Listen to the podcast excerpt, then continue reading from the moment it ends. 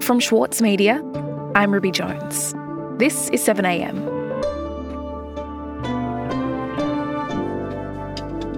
While the push towards a voice to Parliament continues, decisions are still being made about the lives of Indigenous people.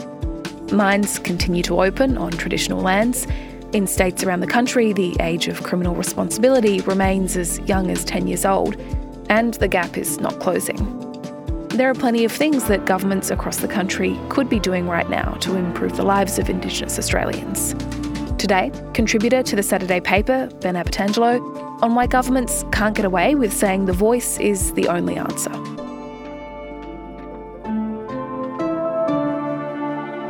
It's Tuesday, June 13.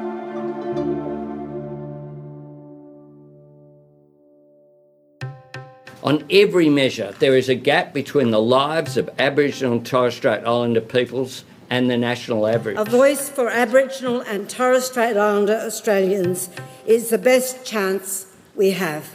Everyone walked side by side. And that's how we changed this country for the better, how we made history. So Ben, as you've been listening to the conversation around the Voice to Parliament over the past few weeks, what have you been thinking about the Yes campaign and the Labor government and their talking points? Yeah, it's been a mixed messaging from my perspective. At times there's speaking out of the left side of the mouth and then within a couple of breaths it's speaking out of the right side of the mouth. And I think what's happening at a grassroots level as this discourse becomes even more violent, even more nauseating, even more unrelenting, if that's even possible, is that there's Indigenous people on the ground that are becoming aware that putting all your eggs in the voice basket isn't necessarily the roadmap towards freedom. In the conversations that I'm having at a micro level, it's more so about what can we do within our communities, within our regions. How can we revitalise that politics of yesteryear that brought so much significant change and progress? How can we seek to redevelop, revitalise those doctrines? From my vantage point, as I said, it's not about what people are saying. It's more so about what,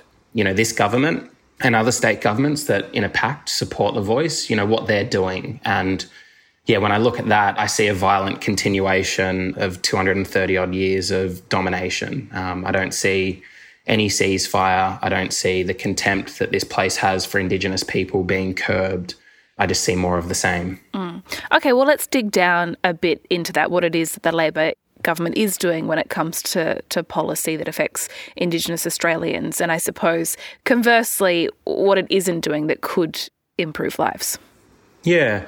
There's an archive of examples that, and we're not looking back through history. I mean, what I'm looking for in this moment is, within this term of government, over the last couple of months, you've seen, Tanya Plibersek greenlight the Perdaman Fertiliser Plant on the Burrup Peninsula and sacrifice one of the world's most profound archives, the Murujuga.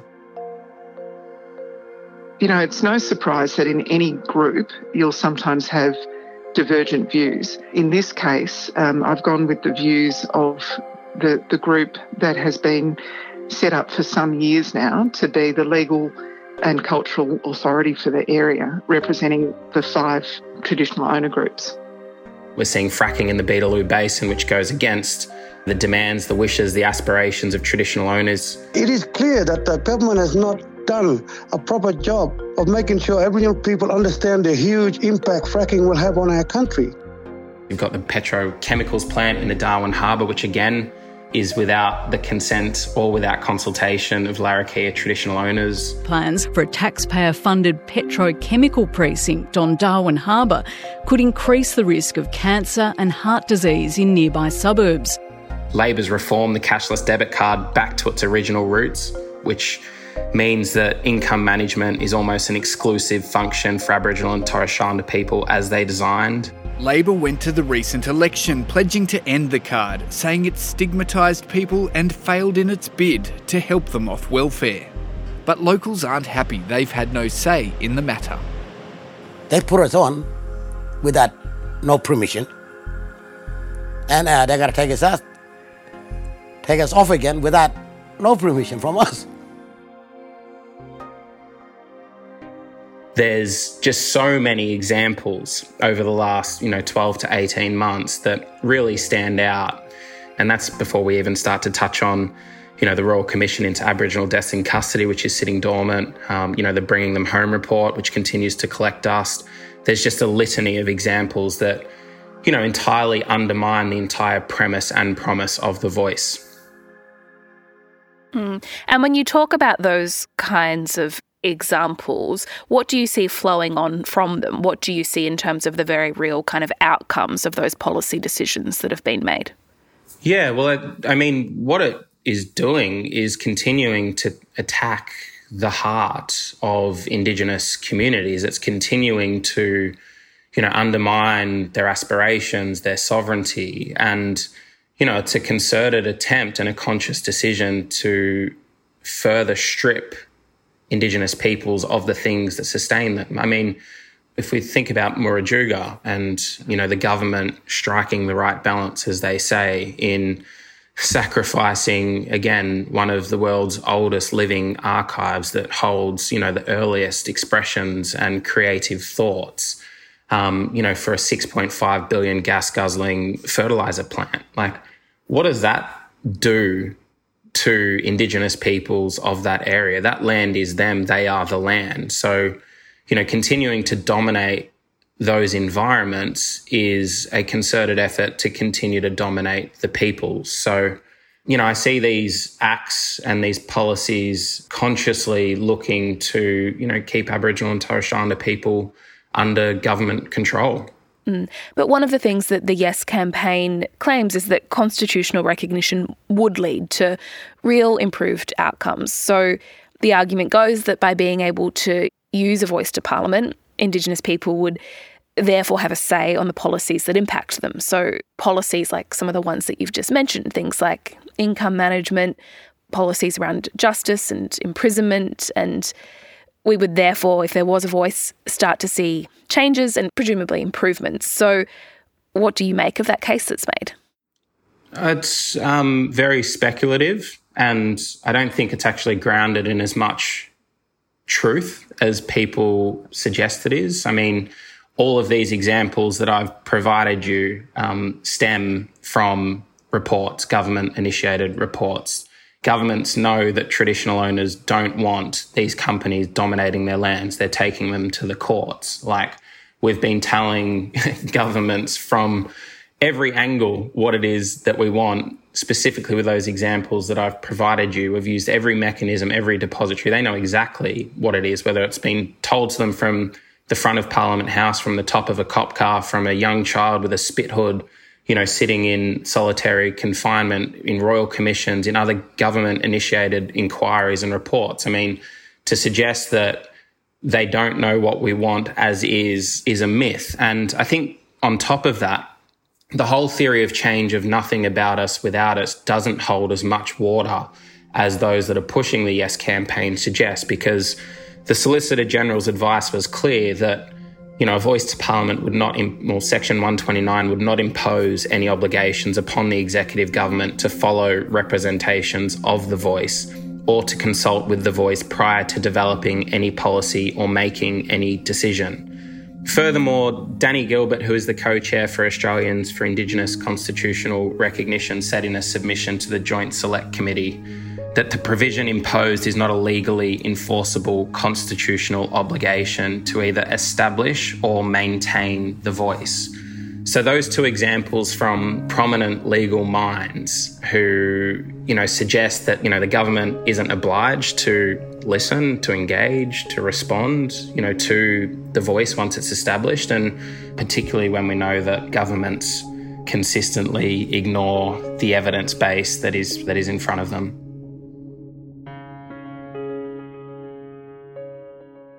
We'll be back in a moment.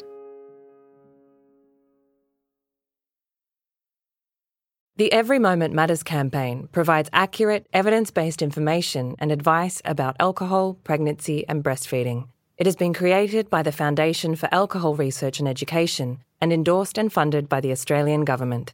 Alcohol use during pregnancy can lead to fetal alcohol spectrum disorder, or FASD, a lifelong disability. So make the moment you start trying The Moment to Stop Drinking. Visit everymomentmatters.org.au to find out more. For long-time editor Winnie Dunn, there were a few rules she followed when writing her debut novel. I really don't subscribe to writing for the sake of, trauma dumping or getting your trauma out. That's what a therapist is for, please. Please go see a therapist. We're very pro-therapy on Read This. If that's what you're using writing for. I'm Michael Williams, and on this week's very therapeutic episode of Read This, I chat with Winnie Dunn. Listen wherever you get your podcasts. Ben, you seem to be saying that there is this dissonance between what the Albanese government says that it wants to do, which is improve the lives of Indigenous people by introducing a voice to Parliament, and what it's actually doing, which is to keep or to enact policies that do not do that. Given that, where do you ultimately land right now on the value of having a referendum on a voice to Parliament? Yeah, in all honesty and sincerity, there's a significant dissonance, right? I mean, Anthony Albanese, at a press conference, he's quick to tear up when he's flanked by, prominent Aboriginal voices and people, but a month later, he's, over in the UK and kissing the crown that dispossessed us of our lands, that slaughtered our people, that rounded us up onto missions, that stole our children, and swearing allegiance to that crown. I mean, when Uncle Archie Roach died, or even Sorry Day, which was just over a week ago, there's all of these bold proclamations. I mean, when Yunupingu passes away, everyone's quick to co-opt, these moments and push, and nauseatingly and disrespectfully push the voice to Parliament. But Yunupingu spoke about recognising our rights, which is a very different equation to recognising us as people. So I think there's a lack of sincerity. I think there's a vulgar kind of co-optation of really important moments, and what people are saying versus what they're doing doesn't stack up. Right, and it sounds like what you're saying is that you question the sincerity of the intention there? Well, I want to get out of the what, my opinion is, and more so focus on what's happening. And, objectively, with the examples that I've just provided you, it very much is the same empire with a different face. I'm very curious about leaning into the doctrines of what is, just and what is fair. But more importantly, what are Indigenous people, here on this continent, surrounding islands and other places around the world, what are we deserving of? What are our inherent rights? And does the voice enable us to freely determine our political status and freely pursue our economic, social and cultural development? Does it give us the autonomy to self-govern? Does it give us the ability to maintain and strengthen our political, legal, economic, social and cultural institutions? Does it give us the rights to the lands and territories and resources which we were born out of and been in relationship with for the last 100,000 years? I mean, the voice does not do that. And I don't think that we should be looking at the voice as the be-all and end-all. I know that it is one tool and one mechanism, but I can't see it being a step towards any of those things that we are inherently deserving of. Mm. And Ben, how do you grapple with talking about the issues that you're identifying with the voice to Parliament in terms of what it actually promises in the context of this bigger debate that's happening in terms of the yes and no campaigns? How difficult is it to position yourself and your critique in this debate as it becomes more acrimonious?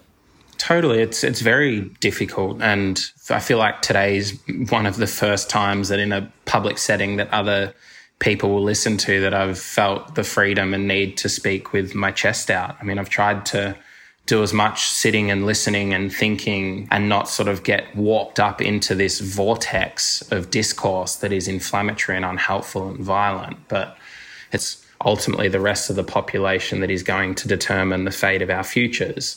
I still think it's, important as more information has been released and that we have a clearer insight as to not only what's on the table, but more so what this government, right, under the backdrop of the winds of change, this is a moment where we should have a left-leaning government, if you could even call it that, with the referendum as their primary platform. They should be doing things that at least take the boot off of our neck and not further the stranglehold. So I think there's just been too much evidence that's placed in front of me to no longer, sit on the sidelines and to contribute in an honest and earnest way that doesn't, further inflame the hyperbole that surrounds, a lot of this conversation.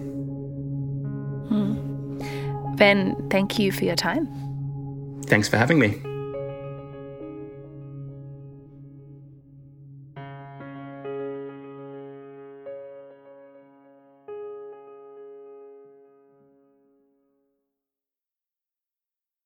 As a 7am listener, you value the story behind the headlines. That's why you should read Post, a free daily newsletter bringing you the top 5 news stories of the day, summarising each of their key points. Sign up at thesaturdaypaper.com.au/newsletters.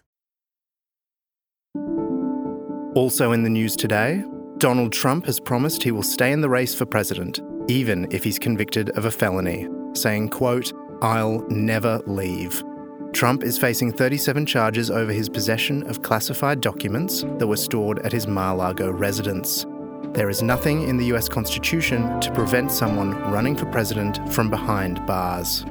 And the WA Department of Justice has been accused of bullying staff who could speak out about conditions at the state's only youth detention centre, Banksia Hill. One email obtained by the ABC includes a threat of jail time for discussing major disturbances at the site with non-custodial personnel.